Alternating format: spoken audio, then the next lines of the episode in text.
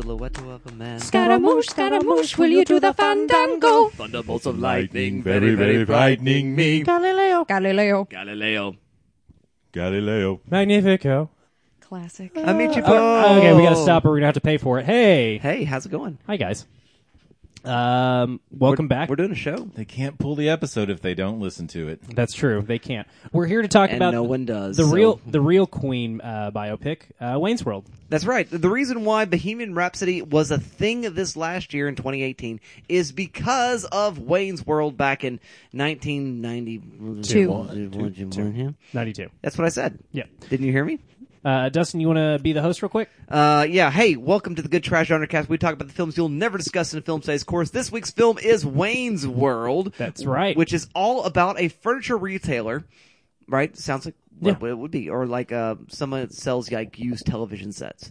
Come on Um, down to Crazy Wayne's uh, Surplus Electronics. We are. I'm a slasher of prices. Yep, there it is. Um, so uh, we're talking about Wayne's World uh, this week, and we're continuing with Women's History Month, the month of March. And this film was directed by the great Penelope Spheeris, who had a very unpleasant time with this particular film. But we'll talk more about that anon. Um, and We'll uh, also talk about how interesting it is that she directed this fictional film about metalheads. Yes, and uh, the, the, there's a much more interesting uh, real life uh, documentary film that she made. But nonetheless, uh, we're here doing that thing here in the studio right now. We've got our uh, disembodied speaking brains, speaking heads talking to your brains uh, here. But we have a guest host again this week. Ma'am across the way, could you introduce yourself, please? I've never been asked to introduce myself. I am Carissa Sanford. That is weird to say out loud. I haven't done that very much lately. She's recently married because I married her, but she doesn't have my name. It's weird. Yeah, you just officiated the ceremony.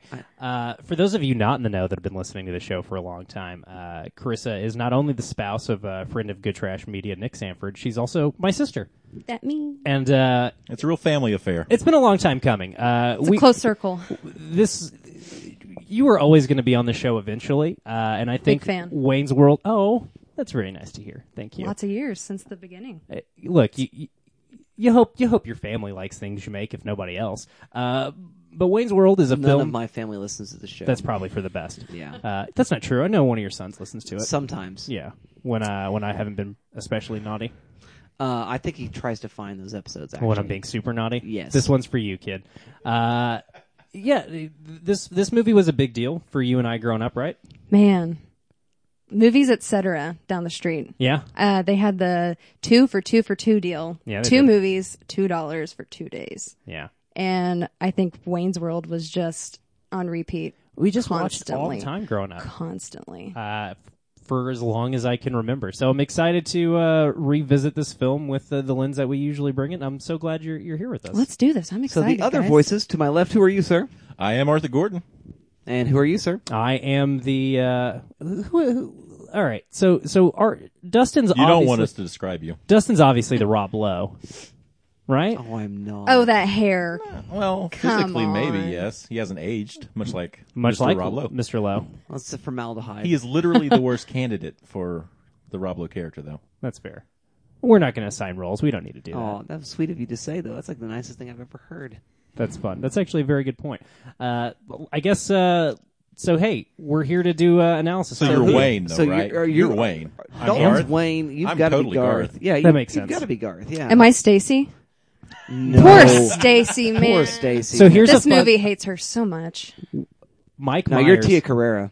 Ew, gross. I Oh. can't be. She can't be Tia Thank Carrera, you. and I can't be Wayne. That's anyway. No. Oh, I, I yeah, I wasn't, wasn't thinking about that. Mike Myers felt so bad. So the the uh, Stacy character played by Laura Flynn Boyle is based on a real ex girlfriend that Mike Myers had, who broke up with him and uh, bought him a gun rack. he, and bought him a gun rack because she thought it would be. He, she thought he would get it. Let he alone broke up. a He gun. broke up with her because he was getting too into comedy, or they broke up because he was like focusing on his career, and uh, she thought the gun rack would be the gift to get him back because she thought he would think it was funny, and he did not get it, and uh, he felt so bad when the movie came out that he was like, "Hey, that wasn't all about you. I hope I hope you know, but that was a little gross too. I'm sorry." So I think that's that's a that speaks to Mike Myers' character a little bit. I hope. I don't know. Who can say? But then there's Eh. Stacy's mom. She She's is- got it going on. She does. This, that's what the people say. We're going to go ahead and move right past that joke. Uh, Dustin, why don't you tell the good listener what they're what we're here to do, huh? Nah. All right, well, I'll do it. Welcome to the Good Trash Cast, where we talk about the film There you'll it never is. discuss in a film studies course. And this is an analysis show, not a review show. So if you've been living under a rock and have never seen Wayne's World, do life right. And then, secondly, we're going to spoil the stew out of this film. All three endings. All three endings because we got the Scooby Doo, yeah, bit. uh, Yeah. doodly doodly doodly, and so that's going to be a thing that's going to happen as we do the show. And we used to avoid spoilers, but now we don't care anymore. Why? Because we are, I don't know. We know that you look. You've either seen the movie or you're not scared of knowing a lot about the movie before you go in. And in either case, just enjoy the film. It doesn't matter if you know what happens. Just try to engage with it. That's a much better reason. I was going to say because we're petulant children. So yeah, I'm all about that. I like my reason better. We got to talk about it. We Yeah. just we, We just, just have gotta talk, talk about, about it. it. So uh, whether or not the things happen, we will discuss in uh, detail right away. So there you go. Um, that's what's happening. Let's go ahead and hear a synopsis from Mr. Arthur Gordon. Have you put together a synopsis for I Wayne's. World? All right, let's hear it. Based off the popular SNL sketch, Wayne's World sees the rock and roll loving duo's popular public access series get picked up by a local producer. As Wayne and Garth deal with fame and fortune, the producer soon drives a wedge between the two friends. Yep, that's what happens. Nah, yeah, yeah. And I think there's a lot of interesting stuff going on here uh, in the film because it, it is very true to Mike Myers' experience with the Wayne Campbell character. It's a character that he was doing back in his uh, live sketch uh, comedy days before he got signed on to SNL. And when they brought the character to SNL, he didn't want Dana Carvey uh, to be added to the character because he's like, no, this is my thing. Dana's like already famous. Let me get my big break for, for crying out loud. Uh, but I guess him and Dana finally hit it off, and that was that. So there you go. That's the uh, history behind the magic. Let's talk about whether or not we like this thing. And again, we don't care about spoilers. So I go to you first, Arthur. Do you like Wayne's World? Tell me why or why not. Um, yeah, for the most part, I do. I think I don't know that I'd actually ever seen it all the way through. I, I mean, I'm familiar with a lot of the bits. Obviously, I mean, they're pretty ingrained in pop culture at this point. Uh, but to sit down and kind of watch it all the way through, I, I thought it was a lot of fun. I, I, it does feel so mile a minute that it kind of wears, uh, like some. Uh, strong comedies do. We talked about that a long time ago in the, the, the Lego movie when you're just blasting it's got a jokes. thick joke density. Yeah, that it just kind of is a bit exhausting, uh, honestly. But I don't know that's necessarily a flaw. It's just maybe more of a pacing thing. Um, but I had a lot of fun with it. Uh, Dana Carvey's performance as Garth is so He's so nuanced, so It is sweet. so great. I mean, it is it is an all time great performance. I, I think uh, just the way he personifies this very meek. Uh, and at times very cartoonish character, and brings him so much heart and emotion. play. And then when he has his little asides, when he goes to get his uh, homemade taser out of the car, um, and have those kind of moments, it is just fun to let him when he do uh, his thing. He drops the pin at the meeting and begs the camera to follow him. yeah, I- yeah, it really does make the case uh, for comedy acting as uh, you know a form of acting that we don't appreciate. Yeah. it's much like that Jesse Plemons role in uh, Game Night from last year, where it just Oh yeah. man, yeah, it Yeah. just he it- was so great. through weirdness and sensitivity, a character manages to steal the film. and so I, I- I love uh, Garth here. I, I love Dana Carvey, and he sadly didn't get a great film career, and, and it's a tragedy. I think uh, Rob Lowe is kind of the stock early '90s villain because I think we see him in was it, it's Tommy Boy or Black Sheep, one of the Tommy Boy. Yeah, and it's kind of fun that he's this anti SNL uh, villain uh, in the early '90s. Yeah. uh, is is a good bit. Uh, and, He and- he plays high status against those SNL guys really well. yeah, and you can really see, I think Myers laying the groundwork for Austin Powers later here, and, and the way this is structured and the way it all comes together. Um, but I think it just has a long line uh, in the tradition of that kind of absurdist comedy of of the the Python troupe, Absolutely. as well. And and so this sort of surreal absurdist comedy, I mean, I think that's the best way to tackle a adaptation of a five minute skit uh, from Saturday Night Live because none of the Saturday Night Live movies really ever work. Um, and I think it's because they go at them so straight and, and try to turn these into feature length films. Uh, but for them to kind of just make this an absurdist, there's no point, nothing matters type of film, I, I, I think that works strongly in the film's favor. Uh, you know, some of the jokes are dated uh, and, and don't hold up as well. Uh, but overall, I think it's just a good time to be had. And it's you know, endlessly quotable, and Mike Myers and, and Dana Carvey are just a joy to watch. So I'm I'm pretty pro on it. All right. Well, thank you very much for that, Mr. Arthur Gordon. Now, Carissa, you're here because you like this movie. Uh, that is why I'm here. I, I I have two questions. Okay, obviously you do like this movie. I want to know why, and I want to know how much of it's nostalgia and how much of it you still like after the rewatch. Okay, I'm gonna go ahead and answer the second question Go ahead. because I watched it twice this last week. Wow. I that yeah, there's plenty of numbers before that. I mean, kids were grounded from their phones and you know what have you friends i was grounded from wayne's world i mean it just it was and and quick and the dead which is Yeah, just it- it, I, as, out I, of all things as I mentioned a few weeks ago when we discussed it. yeah. Oh, man. That, I almost had you on for that episode, and when uh, the scheduling didn't work, and I was like, "All right, when we do Wayne's World, this is happening." So Wayne's World, I I do have a close knit with this movie just because like friends growing up in middle school, middle school is like I think prime time, you know, camaraderie time. Yeah, you find the same weirdos that like the same stuff as you. You find your you find your pack, you find the things you like, you I mean, I dove into this movie. I just did. But watching it as an adult, especially in the year 2019, uh, I have I have some issues with how the ladies are portrayed here. I mean, Tia Carrera, is it Carrera or Carrera? Carrera. Carrera. Ugh, she's she's a mega babe. She's a robo babe. If she was a president, she would be Abraham Uh, Lincoln. absolutely. She she's great and she really does pull her weight in this movie. But I uh Stacy and um I think what was it? Claudia Schiffer. as Dream Woman. Yeah. No, Claudia Oh, Schiffer just was the, uh, uh, the, sh- the swing during salute. during their segment. Yeah. Yeah. Um I don't some of it's icky for me still, but since I do have such a long line with this movie, it's just it's dear to my heart. Just it is so quotable and it everyone has seen it on TV. You someone had the VHS, someone in your family had this movie somewhere. Everyone's seen it. It's just dear to me for many reasons. But it yeah, there's there's a lot to be said about yeah. Stacy. We got poor Stacy. we got things we got to unpack for sure. Yeah, yeah. It's but overall, I think most of the jokes do hold up. Still, it's um, Nick had never seen this movie until I sat down with him. Yeah, about a year ago we watched it together, and he was popping in and out when I was watching it this Mm-hmm. morning. But he, I don't think he finds it as funny as Interesting. I do. So we we were talking about it, and it's just it's not. There, there, there's some issues there. Yeah. Watching it the second time this week, I was noticing a lot more than I did having the nostalgia attached to it. You know, Hmm. Is it the It's- same thing that Arthur had, where it's the the joke density just kind of wears on you? It's or- so layered. Yeah. It's so layered, and it's not. I don't know. It's not as it's not packed as well as I remembered. interesting. Okay. Yep.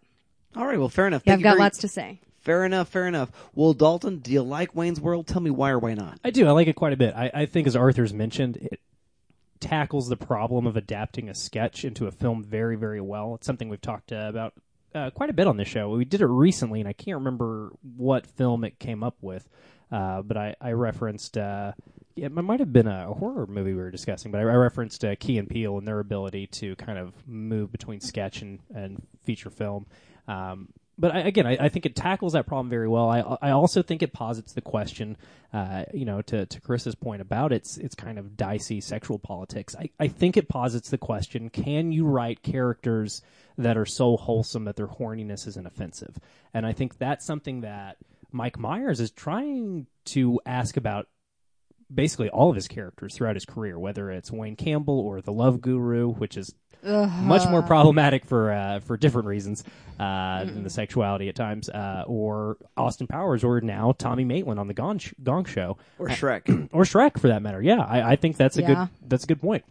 And I think all of these characters have these kind of similar character traits of uh, an intense love for women, uh, but in a way that is really skirting the line of appreciative and leering. It's just mm-hmm. too much. It's yeah, it's it's really skirting the line, and I, I I think what he's trying to capture is that kind of like that uncle or granddad who like flirts with your girlfriend a little too much. I think that's what he's been going for his entire career because you know you, you just kind of assume based on the way that Mike Myers has always created characters that he these are all like extensions of people he knew whether it's you know guys in the Canadian metal scene or like uncles who uh, still have Scottish accents uh, or grandfathers you know who come from the old country as it were and have come to Canada within the last couple of generations so I think he's always trying to to to fill out the inner life of these characters. And I think the moments for me where this really lands, and maybe it'll be something we connect with uh, as we get into analysis, is, you know, the moment where uh,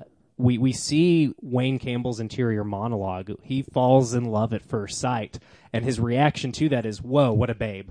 So this is a guy who has like a rich interior life and a, a, I think a rich like emotional core that cannot articulate it whatsoever, and I think makes him a really interesting character. Uh, I, I think Tia Carrera, as Carissa mentioned, is handled really well. I think you expect. Uh, in a film from the early 90s that when a white character has an Asian love interest that the film's probably going to exoticize her in ways that are gross.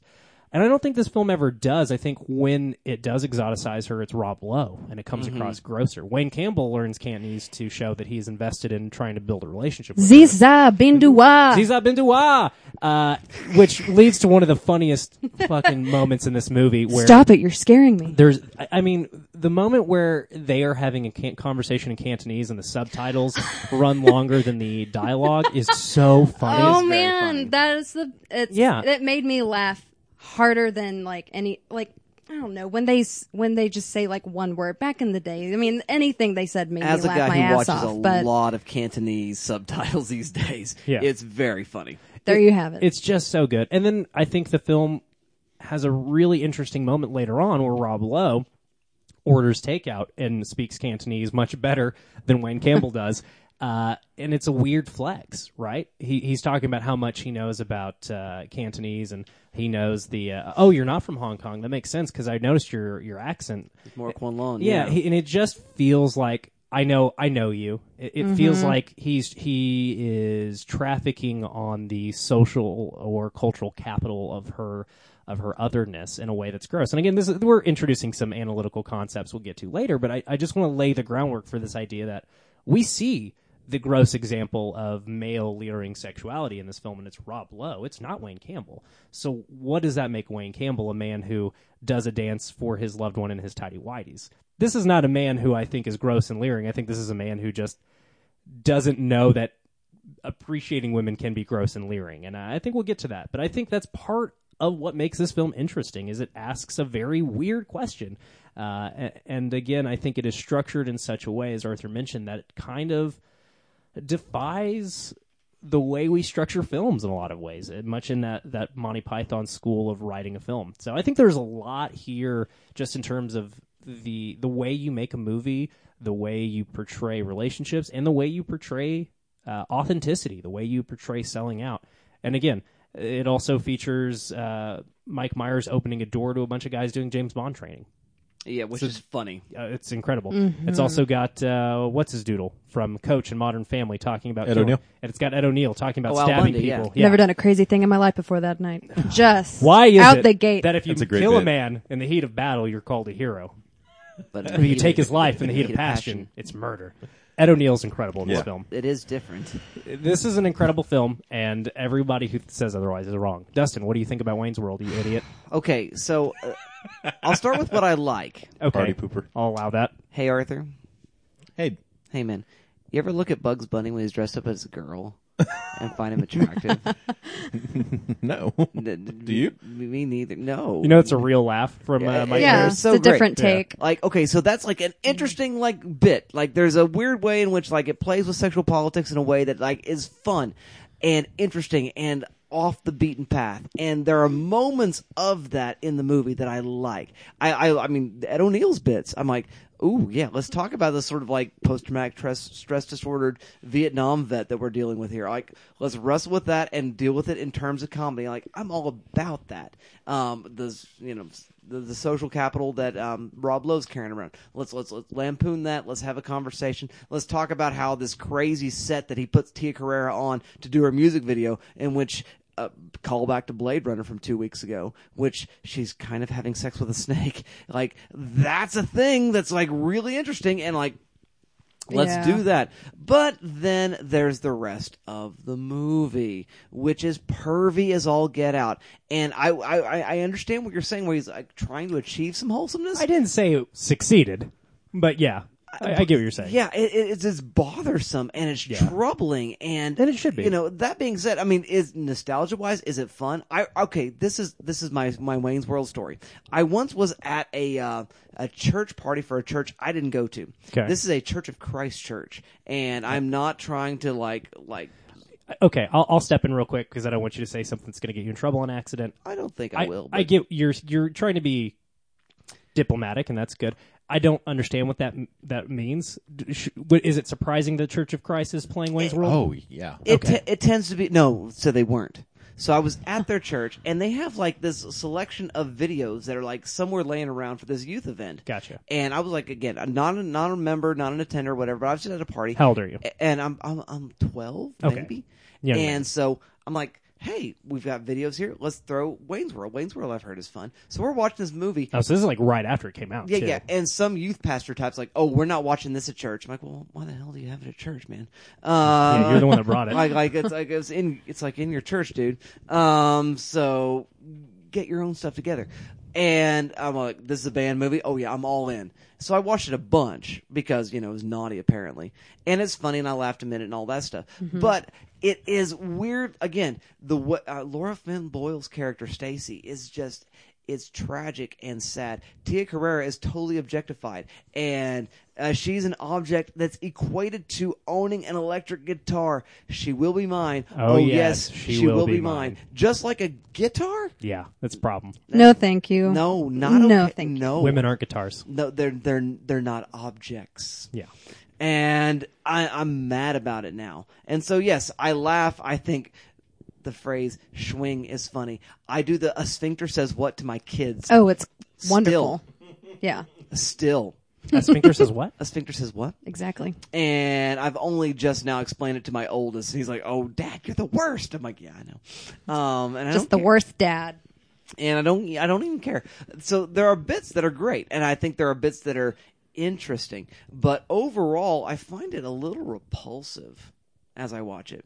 And uh, so my ex- even though I've got like the nostalgic love for it, I'm like, hmm. And I did feel that that's the second time I watched it. It was just I don't I don't know. Something changed in the way I, I was like I don't, I don't know. Well, Maybe I- is the Women's Day vibe going on. I think that's the or benefit of watching something multiple times, like in close succession. I had I had to Yeah. because I hadn't recorded with you guys before, Yeah. and I was like, oh, I, I need it to be fresh. You know, there's a lot going on, and You needed to to buff the nostalgia sheen off of it. I did. So you could the watch first it again. the first time was an enjoyable watch, And the second time but was engaging I with it. just was not happy about it. I feel you. well, and I, I've got a, a little bit of a Hitchcockian read of what he's doing with his women there. Um, Okay. so Uh-huh. more on that anon. Well, we've interest, introduced some uh, some good concepts. We're all, at, I would say, at least mixed or pro, though, right? Is that kind of where we're coming down Yeah. at this point? Um, so let's uh, do what we do next and uh, build the syllabus out a little bit, huh, Let's- Dustin? uh, so we're going to expand the syllabus. So you're teaching some insane course in college. I don't know what course it would be. History of comedy. History of. Okay. Um, and you are Musical comedy. Canadians and American cinema. 101. Yeah. Queen movies. Um, There that's that's that's the class. It's it's It's it's, actually just 12 weeks of this. it's two weeks long. Where you teach this and then you really keep them on their toes and watch uh, Priscilla, Queen of the Desert, and then To Wong Foo. You really confuse them with what you mean by queens a lot. oh man, uh, yeah, that would be a great class. I would actually, take I that would I would I would immediately. teach that class tomorrow.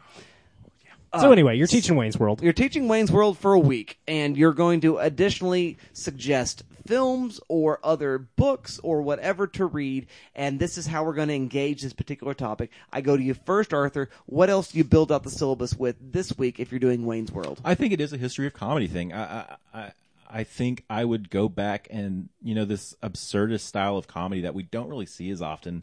Um, ever since kind of the screwball comedy entered, we've really delve more into romantic comedies or more straight laced buddy comedies or road movies. Uh, but that absurdist style, going back to the Marx Brothers or or the Three Stooges, and, and Ooh, like duck soup. yeah, Oh yeah, yeah. and then, and then you know kind of coming up to uh, you know Britain really takes this over with the Carry On films, uh, and then we've got the the Python Troupe, and, and I really think you watch uh, Holy Grail with this. Uh, I I think Great pick. you've kind of got that same idea of this sets out to tell you, oh, this is going to be a pretty straight story, and then it just flips the script on on what that is and introduces all of these kind of surreal, absurdist elements, almost making it a very live action cartoon type thing. The way uh, when Garth sees his dream girl in the donut shop and his just fate pushes him against the wall. You know, those kind of cartoony reactions. Even Mike Myers when he sees, and maybe when he sees uh, Tina Carrera for the first time, and he kind of does the an audible uh, version of his eyes coming out of his head. Uh, there's all those types of cartoon bits here. Um, and so I I think it's playing in a long tradition of absurd comedy that we just don't get as often anymore. And uh, it's mixed a bit with satire and parody and, and meta narrative. Um, and it really makes it work. And I think, you know, Python does the same thing with, with the Holy Grail. And it's, it's playing in all those same uh, adjacent realms. And I think has a lot of the same problems as far as, you know, sexual politics and things of that nature as well um, which may just be inherent to the tradition of, of, of that genre. But uh, I would go with uh, the the Python Boys. Yeah, I think that's a good. I think it maybe is something about the mindset of a male comedian too. This uh, guy with a lot to say. Uh, I, just the. I think the type of personality that comedy attracts, uh, specifically white the this the white men that comedy attracts. Uh, I think you're right, Arthur. There's there's something there in the lineage that is worth parsing through for sure. All right, Carissa, you are locked into a classroom. This may sound like hell for you. I don't know. Um, and you are teaching a class, but you get to do Wayne's World, but you are now obligated to do other things. What would you do with Wayne's World? You know, I had a bit of a running list here, but aside from the sexuality going on with Wayne's World, I was going to go with weird science here I think that's a great That's a pick. nice- yeah, and that. American Graffiti. yeah. As far as the They're, camaraderie j- they're goes, driving around hanging out movies. Misfits, man. Yeah. It's all about like when they're playing hockey in the street. He said, um, he, they're talking about selling out to Rob Lowe, and you know they're talking about um, Led Zeppelin didn't write tunes everyone loved. They left that to the Bee Gees, and I feel like that's people left that to John Hughes to make a you know feel good movie. Wayne's World isn't exactly a feel good movie to Yeah. everybody, but it's a it's it's just it's freaking quotable, man. It's just that's kind of all it is anymore. But you know, you get a lot more with movies like John Hughes movies, and um, you gotta throw Step Brothers in there, man. Yeah, I, I think it carries on that lineage of like uh, man child movies in a very interesting way. Big old man babies. I mean, I wouldn't say I would like. Have you guys reviewed Step Brothers? No, we haven't. We don't No, do we we, haven't, don't do enough no. comedies on the show, honestly, and it's it's because I, I think we always hit a wall with comedies a little bit when it comes to analysis. There's but I- something there. There really is. I think there's something there with Step Brothers, and I think there there is something. I, I- I think this film, and we've done more comedies, I would say, in the last year than we've really done Mm-hmm. ever. Uh, Right. And I, I think the more we broach comedy, the more we find there's a lot to talk about. It's just often there's some overlap. That's how we do it. Yeah. Yeah. and I had one more was uh, Scott Pilgrim versus the World. Boys. Nice yeah. As far as music Yes. goes, you know, the, the Mu- music music- cues kind of a in Wayne's comedy, World, Yeah. Man, they they do hit really Yeah. well, and I've I've got to give props for that one. All right, well played, well played. Well, what do you say, Dalton? You're teaching a class. Wayne's World is on the syllabus. The most important thing that the class is going to have to get into is the Chris Gethard show, which is, it, for all intents and purposes, the real life Wayne's World. So Chris Gethard's a New York based comedian. I don't know if any of you are familiar with him, uh, but he did the show called the Chris, Chris Gethard Show. It started as a live show that they did at the UCB Theater in New York, and then became a public access show that they did on Manhattan Neighborhood Network. Uh, and they did the public access version for uh, several years and then got 20 episodes, 21 episodes on Fusion, and then another 26 on truTV. So it is the real life story of a public access show that got bought by cable. And that show is now defunct. Uh, but I, I think looking at the Chris Gethard show as the real life analog of Wayne's World is super interesting because Chris Gethard does kind of have a similar ethos. He he is a, a guy that ha- is a comedian but has very DIY punk rock sensibilities and is all about you know artistic integrity. And, and I think examining how that show continuously, excuse me, listener, uh, had to reformat what it was. It was a live show, then it was a public access show, then it was a cable show, then it got moved to another network, and it's constantly having to evolve and change. And how do you take something that was meant to be weird and live and one and done and over forever? How do you take something ephemeral and goofy like that? And bring it to cable and stay true to yourself. Keep that stamina. Well, yeah, and how do you keep the stamina that you know that hustle that you have to have when you're not getting paid to make things, Right. How, when your your financial needs are being met by the things that you do for creative reasons, how mm-hmm. do you yeah how do you keep that hustle going? Right. And I, I think that's a great you know point of comparison. Uh, I think next you got to look further at the life and work of Michael Myers, and you got to look at the Gong Show and this fantastic character he's created for this revival of the Gong Show, Tommy Maitland, which uh, again I think is everything we've talked about so far about the sexuality of Mike Myers comedy. Uh, I, I think Tommy Maitland kind of encapsulates, and he's finally old enough that the character he's always tried to do is something that he can do now, if that makes sense. I don't think he's ever been old enough to show how that character is creepy and yet wholesome and likable. And I, I- think the Gong Show he's able to do that very, very successfully. Never heard of those guys before. who, who, which guys? Both C's. Uh, well, is Tommy Ma- Tommy Maitland is a Mike Myers character. He is so if you if you're not aware, of the Gong Show remake uh, or reboot, whatever that they're doing for NBC, it has Mike Myers hosting as this fictional TV presenter from oh, the UK. that's right. Yeah, he's got okay. this big prosthetic nose and this this wig, and yeah, Right. he he looks like a totally different person. The makeup is incredible. I've got to be honest. Aside from this movie, I'm not a big Mike Myers fan. Well- I am just not. There's not a lot of good ones, and that's uh, that's why And I Glorious Bastards, his little cameo there's weird one. nice, but, But it's not him. That's you why I didn't bring up, uh, you know, the the Austin Powers films, even though I, I think there's something there with those. Maybe we'll get to those someday, but I haven't seen them in long enough to really talk about them. But I, I think Tommy Maitland on the Gong Show is a really great kind of point of comparison. Uh, next up, a, a film that I just recently caught up with for the first time. I think you should check out Adaptation from Charlie Kaufman and Spike Jonze because it it asks a lot of these questions we've been talking about. How do you adapt something like this? And I think Adaptation struggles with the the legwork. I mean, we've done two weeks in a row now, three if you count Blade Runner, uh, of adap- adapted films, films that are coming from a existing source material. And I think adaptation, um, especially now that we've gotten to Wayne's World, which is kind of the hardest thing to adapt. Uh, you know, we started with Blade Runner, that's a novel. We've got Pet Sematary, also a novel. Now we're adapting a sketch television show. And adaptation I think asks those questions. How do you make something that's not a film into a film? And it does so in a way that is deeply fascinating and deeply interesting and fundamentally about like the creative process and integrity. The same things that Wayne's World's about when you get past the surface that is the jokes and the silliness. And I, I think adaptation, you know, coming out 10 years after Wayne's World, uh, I, I think kind of really walks in its footsteps a little bit because I think the weird surrealism entered comedy in the 90s in a very real way that I think primed audiences for the the stuff that came in the late 90s and the early 2000s these kind of meta narratives like adaptation. Uh, so that's why I say you do that.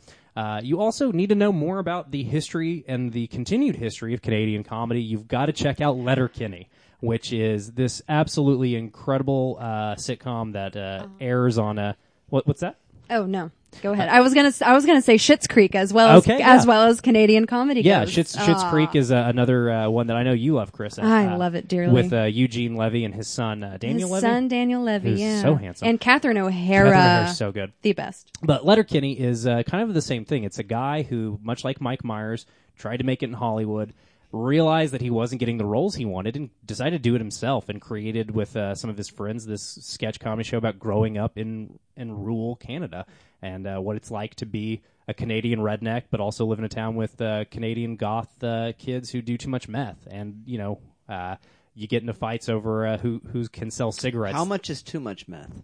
Uh, that's that's truly a question we've been asking ourselves for a very long time. uh, now is a good time to remind you, listener, that uh, most ADHD medications are just amphetamines. So uh, remember, uh, everything in moderation, including moderation. Uh, but yeah, I, I think Letterkenny does a really great job of building out uh, that continued literacy with uh, you know just because people speak the same language as you does not mean their comedic sensibilities are the same as you. Uh, so I think bringing in Canada's rich comedic tradition. Uh, look, I'm not trying to pat Canada on the back too hard, but they funny, uh, and I think Letterkenny is a really great example of that, and also a great example of comedy that is often dicey. I think Letterkenny kind of walks up to the line of punching down sometimes and uh, not being uh, super inclusive, but I think it's trying to do the same thing that Wayne's World is doing, where it says people who say and do gross things are not always bad people. They're just kind of misinformed or uneducated, uh, or uh, just have a different background than uh, than others, and you gotta you gotta work with them sometimes, man. It's like people only do things because they get paid. That's just really sad. It's very sad. So that those are the things that I'm going to recommend you use to build out the syllabus. I know that's a lot of homework, but I think uh, Wayne's World deserves the homework if you're really going to ask yourself questions about this movie. Dustin, uh, what what what say you? I know you mentioned your syllabus is not super long this week. Not super long. Uh, so the first thing I would want to say is um, a book, um, Dick Hebdige's uh, Subculture. Uh, Okay, because yeah. this movie is all about sort of being part of that sort of metalhead or rock and roll. I mean, there's Aerosmith T-shirts, so we're not really doing metal, are we? But um, and Queen, which is not metal either. No. but Glam it's, rock. it's very glam rock. It's very, very much into that sort of uh, subculture kind of thing about being a poser or not being a poser kind of thing. Well, and I think this this uh, helps make Wayne's World more interesting, and I think uh, Letterkenny uh, is all about social circles and stuff. So again, I think we're this is good homework. So I think I think his a very very short little book uh, would be a great place to start with that. The second thing I would recommend is a uh, short film uh, from uh, George and Mike Kuchar, uh, which is called "Hold Me While I'm Naked," which is probably the best title of a movie ever. Beautiful. And it's a 1966 uh, 16 millimeter full color. Um, you know, independent art film is probably half an hour long, and uh, it is this crazy, steamy romance story where this film director is trying to make this movie, and he wants his girlfriend to do this nude scene with the other actor, and is very awkward about asking about it, and then suddenly she he sees her in the shower with the other person, and it gets very, very uncomfortable, and it's hilarious, and also Kuchar's gay, and so let's queer it up a little bit, and that would be a lot more fun, I think, in terms of discussion, in a way to sort of complicate the Bugs Bunny uh, when he's dressed up as a girl bits, and also to sort of wrestle with all those other sort of sexuality uh, questions that are going around with the film in co- in conversation with Hebdige's subculture stuff, and what does it mean to be a sellout or a poser or a fake or whatever. And then you ask the question, a sphincter says what, and move on from there. So I'm surprised you didn't recommend. Uh, are we going to talk about Penelope Spheeris' other work? um yeah, I think so, but uh, okay, You don't think it needs to be paired with this film? I don't think so because it's a different animal. I mean, the rockumentary is not what this thing is doing. That's- that's and true. so I mean, yeah, I mean, I almost wanted to save it, I guess, but I if we were doing the old fashioned Elser instead, um, instead, I'm saying, yeah. instead, you should watch the decline of Western civilization, Part one or part two? part one because the germs, Gotcha. Be- because the germs. And That's fair. That's enough. I, I mean, I yeah. guess I, I just assume you go with part two, which is the one that because part one is about the uh, the expansion of punk rock from New York to L.A. right. Uh, and then part two is, is about the uh, it's more metally. It's more metally, but it's also more about the excesses of people who are making it in the Hollywood metal scene of the '80s. Uh, and then three is about homeless gutter punk, so it's kind of a different thing too. Yeah. But I think two is you know all about the people that the cast of Wayne's World look up to, and I, I Mm-hmm. think that's interesting. Uh, it's interesting for in that regard. I mean, I, I would say Penelope Spheeris is a great documentary filmmaker. and She's a pretty good feature filmmaker. Um, I think Mike Myers again was very mean to her. And Really? Yeah. There Wow. are there are stories you can read the IMDb trivia and all this kind of stuff to find it. But Myers was a bit of a prima donna on set. Mm-hmm. Like would go, I read that. Yeah, would go to like to the, the breakfast cart and didn't have his favorite flavor of donut and turn over the table and, and lock himself in his trailer like, like- the rest of the day. Yeah. Michael, I know. Yeah, he yeah, sucks. Well, yeah. this makes sense why he's making phone calls to ex girlfriends after the movie, right? This is I. You, this makes you wonder about somebody's interior life, uh, about whether or not they know their behavior's bad. and then doesn't get the lady director back for Wayne's World too. whoa, Spheeris didn't come back for two. Nope. I have not seen the second one, It's bad. It's fun in ways that Wayne's World is fun. so I've I've only seen Back to the Future, the first one. Just haven't done the others. hey, you know what? Um, once you've been, you know, lifted up, why set yourself up for possible disappointment? So, amen, amen, But, amen. but part two is the better of the uh, of the trilogy in, in the Back to the Futures, by the way. So Whoa, hot take. Noted. yeah, I think so. Yeah. So there you go, dear listener. That's where we're coming from regarding this film and what we might suggest to go alongside it. I think now is the time to get down to business. It's business. It's business time. I know what you're trying to say. You're trying to say it's time for business. It's business time. And that business is, as always, bringing us some spicy analysis to the film. I want to start this off and, and pose a question because I was Do thinking so. about this, and we may have should have tackled it last week or maybe next week. I don't know. Um, but as we were kind of pulling films for this, uh, there's a trend that occurs is that women directors typically only get to helm uh, low budget genre, wide genre. I mean, I'm not not subgenre. I'm talking either horror or comedy. Yeah. Right. And, and Action. Yeah. some, but I mean, it's not big budget action. Yeah, I mean, for there's sure. very few. You gotta Uh, cut your before the age of House of Mouse, Hollywood, uh, and you know the MCU and Ava DuVernay. Um, women are really, I mean, we're getting low budget horror films, we're getting low budget comedies, and, and that's really about the ground they they work in. And I, I'm just curious why you think that is. Why aren't you know? Why aren't they uh, getting the keys to the kingdom? It's a man's man's man's world. I yeah, mean, I think the answers are right there. Yeah, I, I, I think it is. Uh, you know, as you mentioned, Arthur, this is a pre-world where uh, you know Captain Marvel isn't one of the highest openings in North America of all time. You know, you've got studio executives who are number one, uh, either uh, subconsciously or consciously sexist, and you have a industry that is afraid of change and afraid of chance and is all about how to make a safe buck. And uh, yeah, I think all of these these things add up to a workplace that uh, doesn't offer opportunities to, to female directors, especially when we're talking about the studio system. I think an argument can be made, and I don't really want to make it because I'm not sure it's right.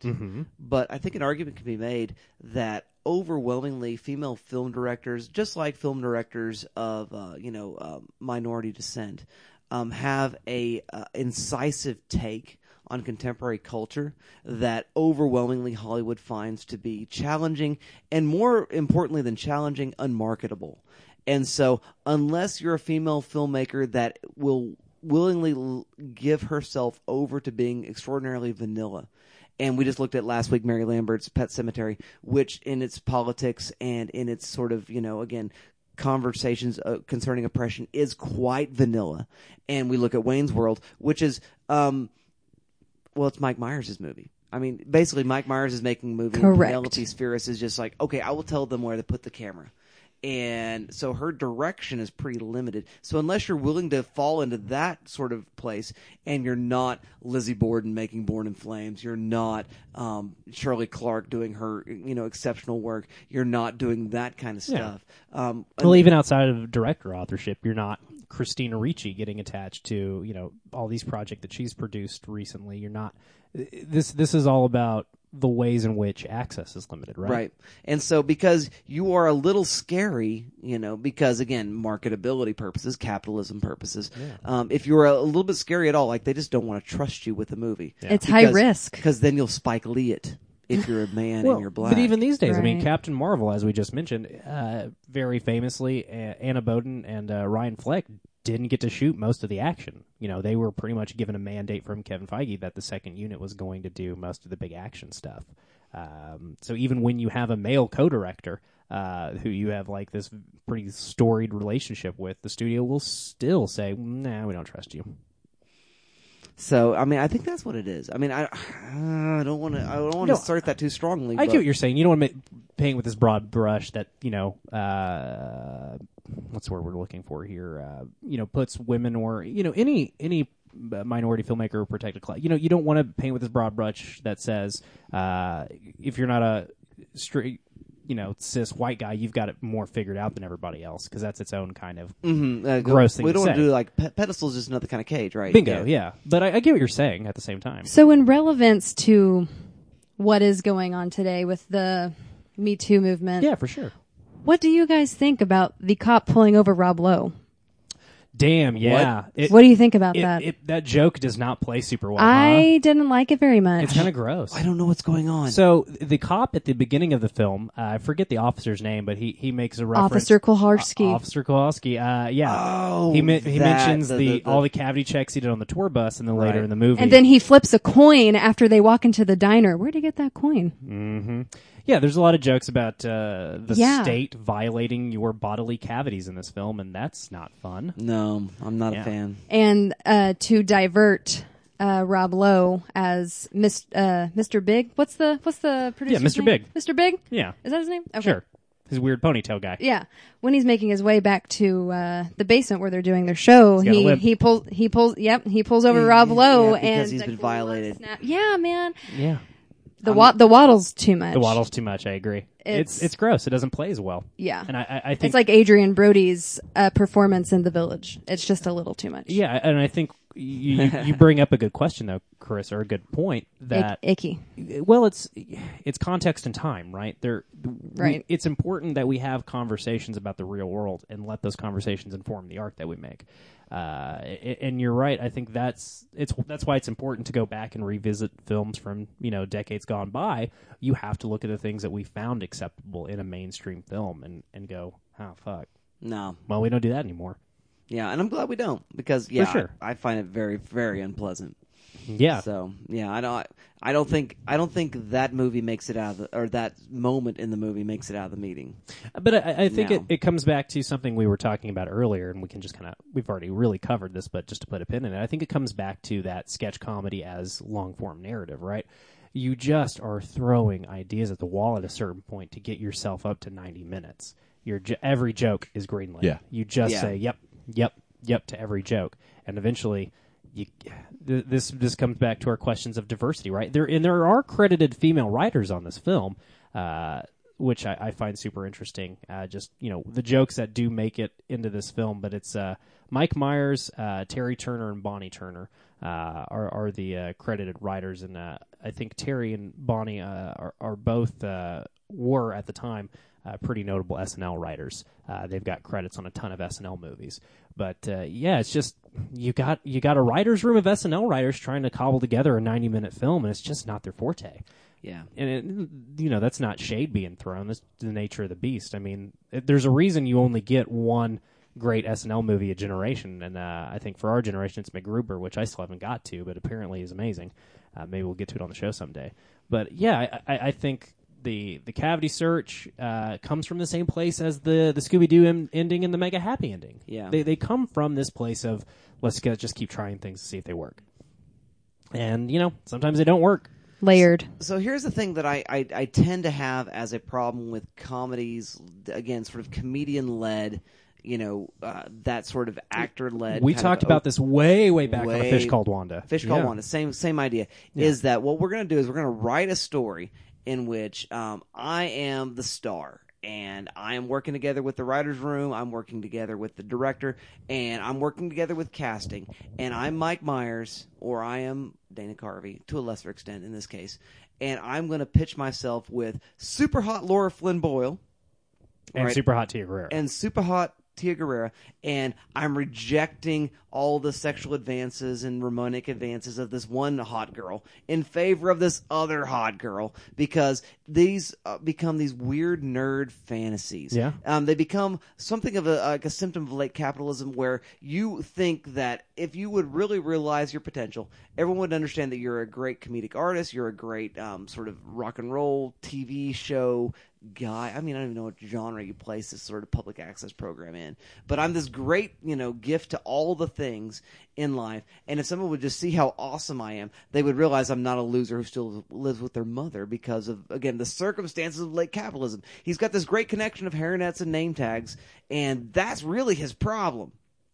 But his weird solution out of it is to get the girl and then to somehow make it big in the media industry. Well, this is, uh, you know, I, I almost tagged this film uh, in building the syllabus, but I, I think The Mask from 1994 interrogates these questions in a really interesting way. Uh, th- this idea of specifically like 90s nice guy masculinity, right? This idea that I, I think is pervasive throughout the 90s, but also the 80s. Uh, of, well, if, if only they could see it. I mean, it's it's a kind of we, we talk about these sorts of characters now because they are uh, the type of cultural zeitgeist that have led us to you know the the incel movement and the men's rights activists. These guys that are like, well, you know, oh, if women just saw what a great guy I am. Motherfucker, no, you're not a great guy. Everything you do is an you know an attempt to exchange niceties for That's sex. why I find 500 Days of Summer kind of gross as an adult. Well, and I think you're supposed to. Oh, I, I think I, I think you're supposed to be discussed with George, Joseph Gordon-Levitt. Kind of both of if them. not on the first watch, definitely by the second. Yeah. yeah. Zooey Deschanel's no prize in that movie. Her Summer is not supposed to be likable, but again, I don't think neither is Joseph Gordon-Levitt's character. Uh, and and I think the mask is all about these, you know, the uh, sublimating these desires and all that shit, like all, all this, you know. Yeah. And that film gets directly to the subtext of you know subconscious repression, but it's the same thing. It's it's these these guys who are very clearly handsome in the way a comedian is handsome. uh, saying, "If only I had a chance to shine and show the world my true voice, everyone would know how great I am." Right. And, and I think uh, they both kind of are interrogating this in the same sort of wacky sensibility, but I, I, I think the likability of a comedian paints these this kind of character is likable when that kind of character isn't likable. What's really, really troubling though is the idea that I deserve this. Exactly. Like again, I'm a nice guy. I didn't try to murder you, so why aren't you sleeping with me? And I think this film avoids that problem by just letting Tia Carrere also find Wayne very compelling, which Well, again, they wrote it that way though. exactly I mean, that's it's the- the- yeah exactly it, it, it's written that if you just saw me for a second, you would just absolutely fall in my arms. Yeah. And if you and it creates that sort of culture in which men sort of expect, aren't you supposed to fall in my arms because I'm not a bad guy, and so therefore you should automatically, you know, your Yeah. loin should water for me. You know, Yeah. it's it's it's really disgusting. agree. The nice guy syndrome. Yeah. Bingo. Yeah. Mm-hmm. And again, I, I, I think uh, this is spoken to directly in The Mask. That's why I brought it up. I mean, there's this whole thing about how uh, Jim Carrey's character, Stanley Ipkiss, wrote a letter to some advice column about being a nice guy. Uh, and the journalist who uh, answered his column is all nice to him until, uh, spoiler alerts for The Mask, it turns out she works for the bad guy. So the woman who will accept you for who you are you can't be trusted. Uh, you have to be an alpha bull, otherwise you will be a beta cuck it's it's just I mean it's, it took twenty fucking years for it to to come to maturation and fru- fruition, but these the, these are the reasons we interrogate what we're saying in our popular culture, right? It's important. So let's talk about one last thing. And so I didn't recommend this for expanding the syllabus, but I think it's an important conversation. Well, let's go ahead and but real quick, let's make sure we've put a pin and wrapped up on this. Uh, I, want to revisit the question that I asked at the top of the show. Uh, out, now that we've done all the legwork, is this film wholesome enough to avoid being horny in a gross way? No. Okay. I don't think so either. I think it tries, but I think it fails. I think we're all we did we I'll all come also- down on no. No. Yeah. Do do you guys uh, ha- feel like uh, I'm right here? Because I, I know that I'm trying to Maybe by early '90s standards. yeah. I think I'm trying to impart. 20 years removed, 30, almost 30 years removed. Yeah, I'm trying to impart intention, which is a dangerous thing to do when we're talking about film. But I, I think I don't know that the film. I think that Mike Myers doesn't As see it as we've gross. always said, Yeah. authors Others intend intent be be damned. Yeah, whatever it's trying to do, it fails at in terms of its sexual politics. I- Okay, I, Yeah. think Dana Carvey steals the spotlight. I mean, the though the times when he's pinged off his chair, I think he's getting a hard on so just so intensely it just shoots him across the room, man. which is a gross joke. Which is fine. it's, yeah, it's funny. I get it, but and and I think you you bringing up uh, Garth makes a good point. I think Garth is the character that it more successfully succeeds in that regard. On I think correct. Uh, That's correct. but not that much more. No, not not that much because it's still it's still Claudia Schiffer and it's still whatever his little blonde dream girl is. Did too. she sue them, or is that a rumor? I don't I, know. If I don't true. know anything about that. I don't either. I I, I just remember I remember reading something that one time that she them? none too happy. Interesting About that joke. Listener, if you know anything about uh, Claudia Schiffer being mad about Mike Myers and Dana Carvey talking about how she gives them a boner, Yeah, I want to hear about that spilt tea. I would be mad about that. Honestly. Oh yeah. Sorry, Dustin. I didn't mean to railroad you, bud. What did you want to talk about? I want to talk about authenticity versus sincerity. Uh, Holy shit, that's what I wrote. Yeah, I wanted Yeah. to talk about that too. So again, that's Lionel Trilling's famous book, and there's a chapter out of it that gets assigned to pretty much every grad student in English ever in the history of ever. And this idea that we no longer live in a moment where we're trying to be sincere. We're trying to be sort of very, very true. That sincerity is something of a joke, and that authenticity is the only thing that matters. And I, I there there's a weird way because you're talking about this idea of wholesomeness. Like there's a way in which Wayne's World is attempting at Wayne Campbell being sincere, but also the the entire narrative of the film is about are you a fake, are you a poser, are you a sellout, and those kind of things. And so the, the two parts I want to tackle is this, and I don't know how much I want to say about it other than there's this weird affectation that um, Myers does with his. With, there's this moment where he's speaking to the camera or he's speaking to the audience, and he sort of stops and pauses and smiles in the most again what's the word I'm looking for artificial kind of way Okay. Right? You know what I'm talking about? Like that sort Yeah. of continuous affect Yeah. Mm-hmm. affectation that he's doing. Is he attempting at being sincere and making fun of that and sincerity? And then the the film's discussion of don't be a sellout man and we we stole it all back and we brought it all back to our basement. That's where it's at. It, it is that a, a, I guess a film that's emblematic of Trilling's discussion of authenticity versus sincerity. Well, I think the text of the film very explicitly addresses it with uh, the scene that Chris and I referenced earlier, the uh, the selling out scene, mm-hmm. uh, which I think is the moment where Ma- Mike Myers is saying, "I am a sellout. Yeah. Oh, the Pepsi. Pizza. I am yeah. the Pepsi Pizza Nuprin, uh, little yellow difference scene." yeah, I, I think that's Mike Myers saying, "I am a sellout. I am here doing the thing I I would have done for free because I used to do it for free." And now I got paid a million dollars to help make this movie, or however much his paycheck was. Um, and I, I think that scene addresses it explicitly. I don't. I don't think And, Mike and does, Myers he, does he make it okay because he's being authentic about it? Like I, I don't know. I That's the question, right? here I am doing the thing. He's and laughing at himself, I guess. and I don't care. So Well, here I, the- I'm, I'm being real, right? the show Community has an entire episode subplot. I think it's like a two episode subplot about a subway being opened on their campus. And the show is like trying to thread the needle of like taking those subway product placement dollars and still be true to itself, right? I think anytime you're making art for money, anytime you are accepting a donation from a patron, whether it's Wayne's World or the Sistine Chapel, it is about an artist trying to find a way to be authentic to themselves without pissing off the money. Are you talking about sandwiches? I'm always talking about sandwiches. Like sandwiches Subway? What do you mean? Yeah, sandwiches. Oh, okay. Sorry. All right. Yeah. Okay. Yes. Not not a. I'm not very familiar with that show, That's fair. so I just want to make Uh, sure. but, but again, I, I think this all comes back to uh, the same thing, right? Yeah, it's how do you Sure does. how do you get paid to do the things you love and be honest to yourself? It's that marriage of art and commerce, which go hand in hand. right. Yeah. Right. Well, and I, I I think the sincerity question is uh, a really important one to be asking. I think it's something that. Uh, uh, I mean, we'll we'll stay in our wheelhouse with film criticism. I think it's uh, the same thing, right? Is being sincere and saying you love whatever thing you love more important than the cultural cachet of of having the hottest take or the uh, the most surprising opinion, right? Or or do you just you know explain your opinion, which I think to the three of us, uh, what we like in film criticism is film criticism that, or film analysis that says, this is what I like, and we're just going to talk about, I'm going to explain why I like this thing to you. Uh, or, you know, this is what I, I think is interesting about this. That's, at the end of the day, there is no subjectivity in the discussion of, of something. It's all just like doing your best to articulate your opinion. Right. Uh, and I don't, I, I know that Wayne's World wants to have that conversation. I just don't know. I'm with you. I don't know how successfully it does. Yeah. I think it does. It's interesting that it brings it up, and it's I think the highlight of the movie. I think it's honestly one of the best bits in the entire film. But yeah, the the fact that they name the question doesn't mean they've answered the question. Right. As far as the authenticity thing goes, I and I think a lot of movies and now and always have this problem.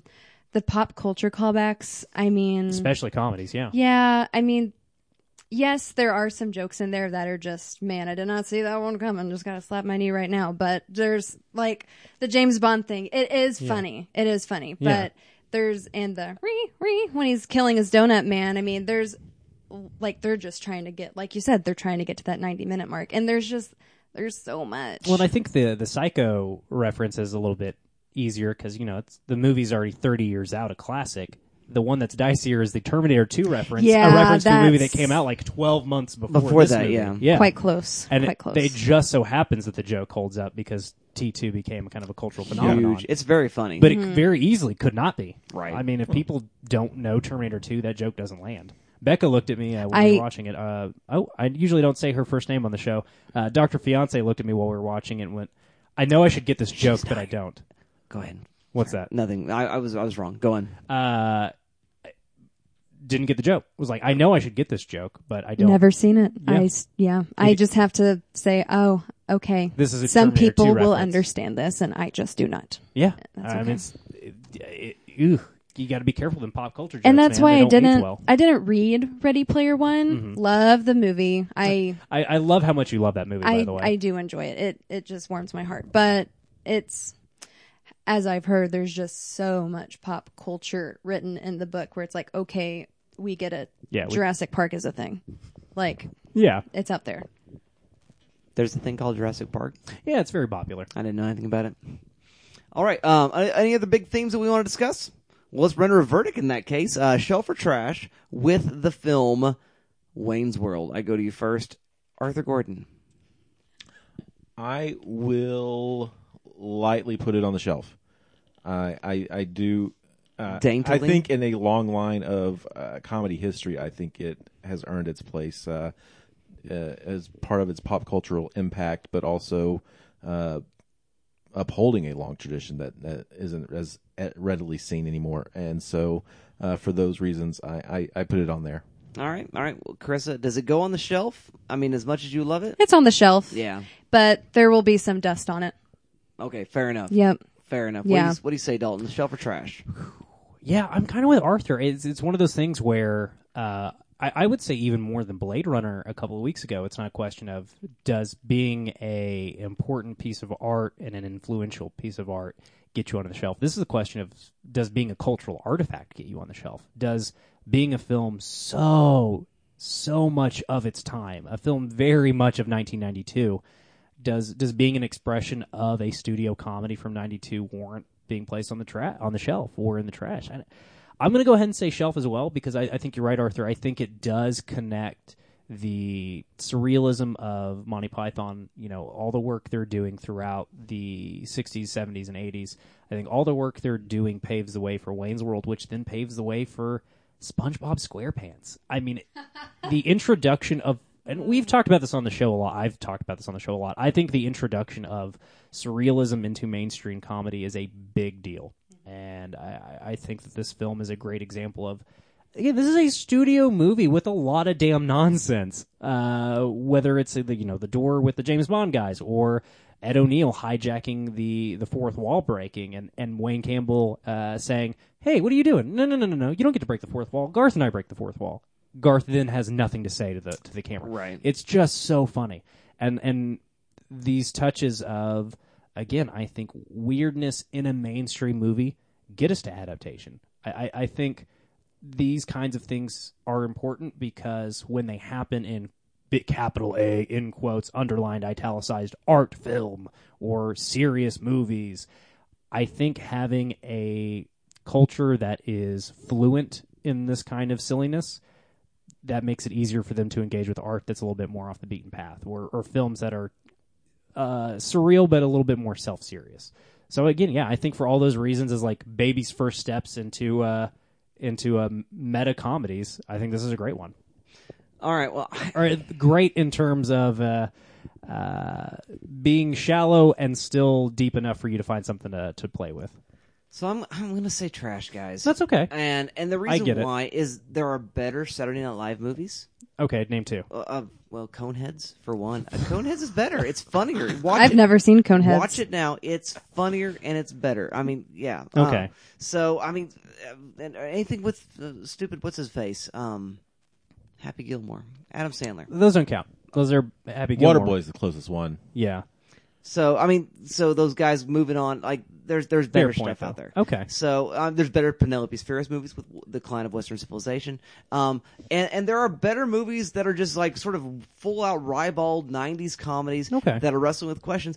I I would say Ace Ventura: Pet Detective is a better experience, and it has weirder sexuality. And I think even though it may or may not fall on their side of right, it's more interesting the fact that it raises the questions in a much more um, uh, inter- in, in, in, interrogates the questions in a much uh, deeper way. I think uh, I think that's probably true of the mask as well. Yeah. Um, you know, just in terms of asking those questions, whether it again whether it means to or not, it it does have a little bit more depth there. Yeah, and so I mean, yeah, it, it it's good, it's fine, it's fun, but I think there's better things to spend your time with. And I'm not necessarily saying any of those things belong on your shelf, but that being said, You're saying the existence of better things uh, negate pre- yeah. precludes the shelving of this particular instance. Now that I mean, if it's streaming and your friends are wanting to watch it and they call two friends and they tell that's a Wayne's World two joke. But um, if you do that, yes, indeed, let's watch the movie. Fine, but. Uh, yeah, for the most part, I'm like, yeah. I mean, we didn't even talk about Alice Cooper being awesome in this movie. Oh, his scene is terrific. He did you notice that Garth is still wearing his uh zappy belt? Oh my god! I In did that not. scene, That's he incredible. is. Yeah, He there, is. there's a weird continuity problem there. Yeah, That's yeah, funny. and uh, I'm just gonna be very picky here. In the opening scene where Rob Lowe is in bed with, um, you know, the lady of the week, Yeah, there's red wine and champagne flutes. That's all I'm gonna say. that's just Just trashy. throws me off. yeah you're, not, Trashy. you're not supposed to do that. That's a mistake. Rob Lowe's a scumbag. That's a in this set film. problem. Uh, if the rib condoms weren't enough to tip you off, the red wine and the champagne flute certainly would be. All right. This guy's um, trash. there you go. Well, there. That's that's the show. There in our discussion. I guess we need to announce what we're doing next week because I guess women's history continues to go on. It continues women. every day, forever and always. I think that's a good thing. I, for one, disagree with Kirsten Thurkelson from last week. I don't think there should only be one month, but she said it, not me. Uh, she, I, I totally disagree because that's like half the population. They get half the months at least. yeah, I've really been thinking about it a lot since that last episode we recorded. It's been a minute since then, and I've slept on it as well, and it's troubling me. it doesn't sit well. So yeah, we're gonna do one more of these. Uh, we've decided to go ahead and continue. Uh, you know, as we've discussed, we're we're trying to do more on the show outside of the good trash umbrella that that umbrella of genre films. We're trying to say, well, just because something is artsy doesn't mean it's gonna get brought up in a film studies course. So we're gonna talk about Agnes Varda's Faces Places from uh, 2018, 2017. I uh seventeen. okay, we, we say it with a question mark. Agnes Varda's very recent documentary Faces Places. I love Agnes Varda. I'm excited about this in crazy ways. Uh, Agnes Varda is extremely well respected in the world of documentary filmmaking, and uh, I don't know that uh, you know. Again, I only took the one film studies course, but I know you guys don't really uh, having a lot more film education than I do. I know neither of you study documentary a lot. Well, she's um she's a left banker, so she's like part of the French New Wave. Yeah. So she's right alongside with uh, Jean Luc Godard, but he's a right bank guy, so he's much more popular than Varda or Chris Marker or some of these other cats. So Well, yeah, yeah. I, I, it seems to me that documentary also gets studied more in journalism than it does in film criticism, which I think is interesting. And maybe we'll talk about next week. So there you go. That's what's happening next week. Um, I guess now's the time for plugs. Yeah, now's the time for plugs. Well, we've got Carissa Sanford on here. Uh, sis, what you got? You know, I have got a friend. Her name is Chelsea, and she's been doing a in the backlog uh, series for her T-shirt shop on Etsy. Um, it's called Crackers and Milk, and five dollars of each order is going to go to the End the Backlog organization, which is going to be all the untested rape kits in the United States. So very good cause there, listeners. Um, Good time to rem- uh, remember that's what we call it is ending the backlog, but there's no backlog. They're just not doing it. So throw money at this problem, and maybe those dipshits will uh, test those kits, huh?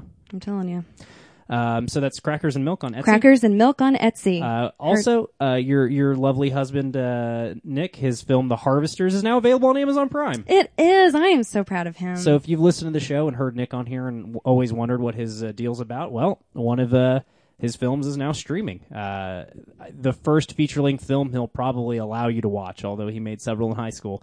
Uh, the Harvesters streaming on Amazon Prime. Uh, other plugs. Uh, It's always nice to plug Nick on the show. you can- hey, if you can plug him, I can plug him. Oh man, it's great when you're almost thirty and your sister can still make you blush. That's fun. Uh, so if you want to get plugged, uh, That's my job. you can find the show on Twitter. Uh, that's at good underscore trash for all your good trash needs, not just this show, the genre cast, but info on everything we're doing, whether it is uh, the praise down with Heath and Alex, a tight or a loose five with Wampus Reynolds, uh, any of the written content we've got. You can go over to at good underscore trash on Twitter to keep up with us. You can also just go to goodtrashmedia.com to find everything we're doing.